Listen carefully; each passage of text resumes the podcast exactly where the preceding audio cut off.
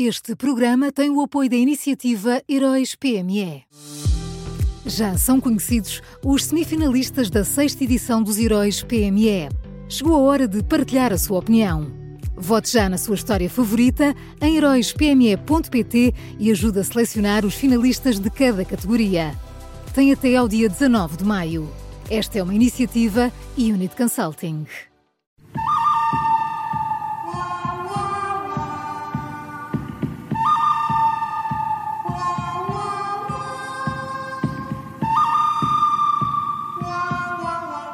Começa agora uma nova edição do Bom, o Mau e o Vilão. O Miguel Pinheiro já está connosco. Bom dia, Miguel. Bom dia, eu estou com muito sono, Maria João, por favor. Pois imagino, estiveste à espera da meia-noite, não foi?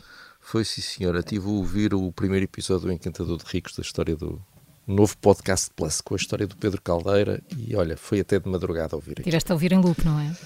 Mas vale bem a pena, é o que eu tenho, é o que eu tenho Nós só pelo que ouvimos esta manhã já ficámos deve- com muita é, vontade. O Miguel já deve ter ouvido mais dois ou três episódios, que ele tem acesso a essas Pois, coisas. pois é. Não, senhor, olha, nada disso, nada disso, nada disso, nada disso. Aqui no Observador somos todos iguais.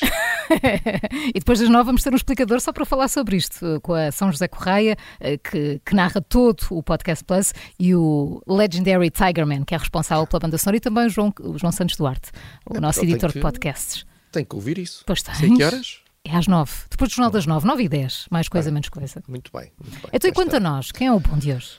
Olha, o bom, o- coisas menos interessantes. Eh, o, o- bom de hoje é, é a Inspeção Geral das Atividades em Saúde. Eh, a IGAS anunciou ontem que abriu um processo de, de inspeção ao caso das gêmeas luso-brasileiras eh, que vieram ao Hospital de Santa Maria receber um dos tratamentos mais caros do mundo.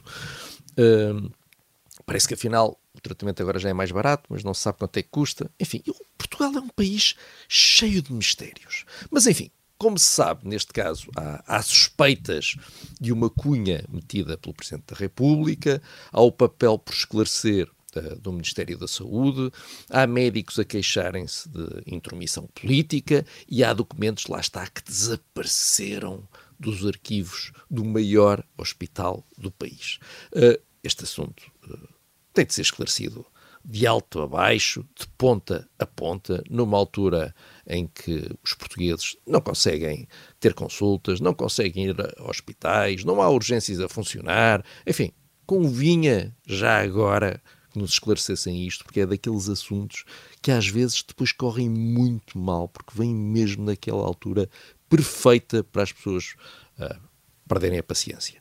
Uh, a ação da, da Inspeção-Geral das Atividades em Saúde é o, é o primeiro passo para esse esclarecimento. Seguramente a seguir virá o Ministério Público. Uh, não se pode aceitar menos do que isso. Portanto, vamos, vamos, vamos lá ver no que é que isto dá. É, do a quem doer, não é? E Até às últimas consequências. É, e à Justiça o que é da Justiça, Paulo. Ora, nem mais. Nunca esquecer isso. Quem é o mau? Isso foi mesmo sorriso de vilão, ó Maria João. Muito bem. Olha, Mas então agora é o mau. Então o mau, pois é verdade, estamos aqui, estamos aqui a trocar tudo. Bem, isto O está a correr bem. O mau, o mau é o Ministro da Economia. Eh, ontem António Costa Silva foi ao Parlamento falar sobre, sobre o genial negócio da EFASEC. Eh, convém lembrar, eh, desde a nacionalização em 2020 e até à reprivatização, nós metemos 200 milhões na empresa. Agora, com a reprivatização, eh, é normal, não é? Nós vendemos a empresa e, portanto, o que é que fizemos? Metemos mais 201 milhões. É aquilo que, é aquilo que faz qualquer pessoa que vende, Que vende o que uma quer empresa. que seja, não é? Ou- Não ou é? qualquer que seja, quer dizer, uma pessoa já- vende a casa e mete, Mete dinheiro, ma- mete bem- dinheiro no negócio, claro. Qualquer bom negócio, meninos e meninas que estão a caminho da escola, qualquer bom negócio é assim. E, portanto, 200 milhões mais 201 milhões. Mas atenção, porque nós não andamos aqui a brincar. E, portanto, ainda metemos mais 30 milhões para eventuais despesas na empresa. E, além disso, como somos generosos, vamos emprestar aos novos donos da EFASEC mais 35 milhões. Só para não, haver, só para não irem depois dizer mal de nós pelas costas. Muito bem.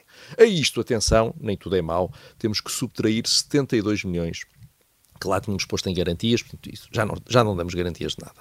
Uh, portanto, no total, fazendo as contas, empatámos 394 milhões na EFASEC. Eu desconfio que este dinheiro distribuído por cada um dos trabalhadores dava para viverem até o resto uh, da vida.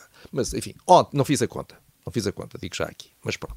Ontem o ministro veio dizer que está muito contente com a reprivatização, apesar de não termos recebido ainda dinheiro nenhum, e depois disse esta frase: Significa isto que vamos recuperar todo o investimento feito pelo Estado? Não afirmarei isso, porque essa recuperação depende da capacidade da empresa de criar valor. Mas acredito profundamente que vamos conseguir recuperar esse valor.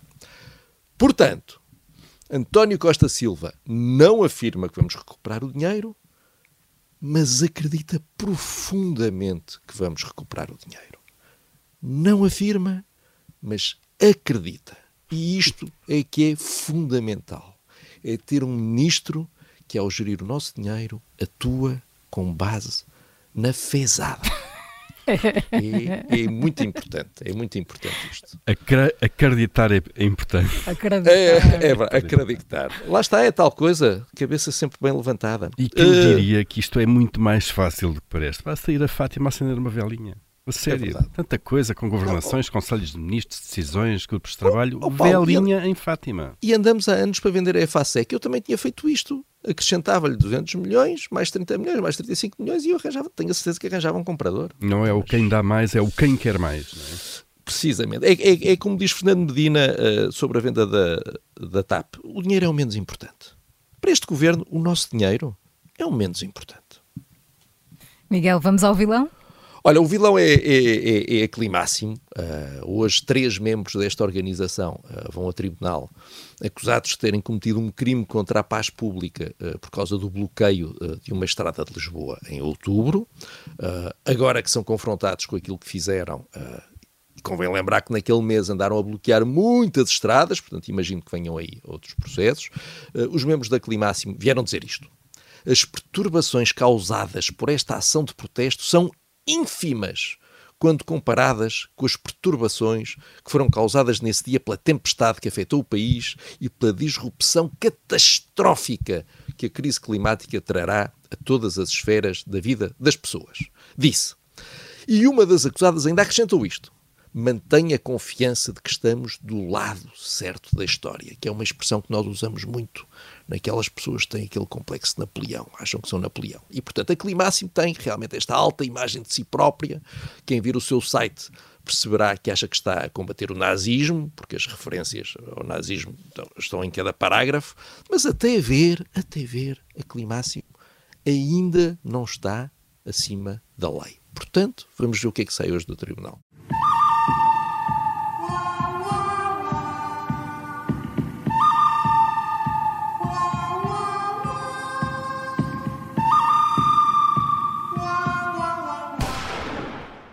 Este programa tem o apoio da iniciativa Heróis PME.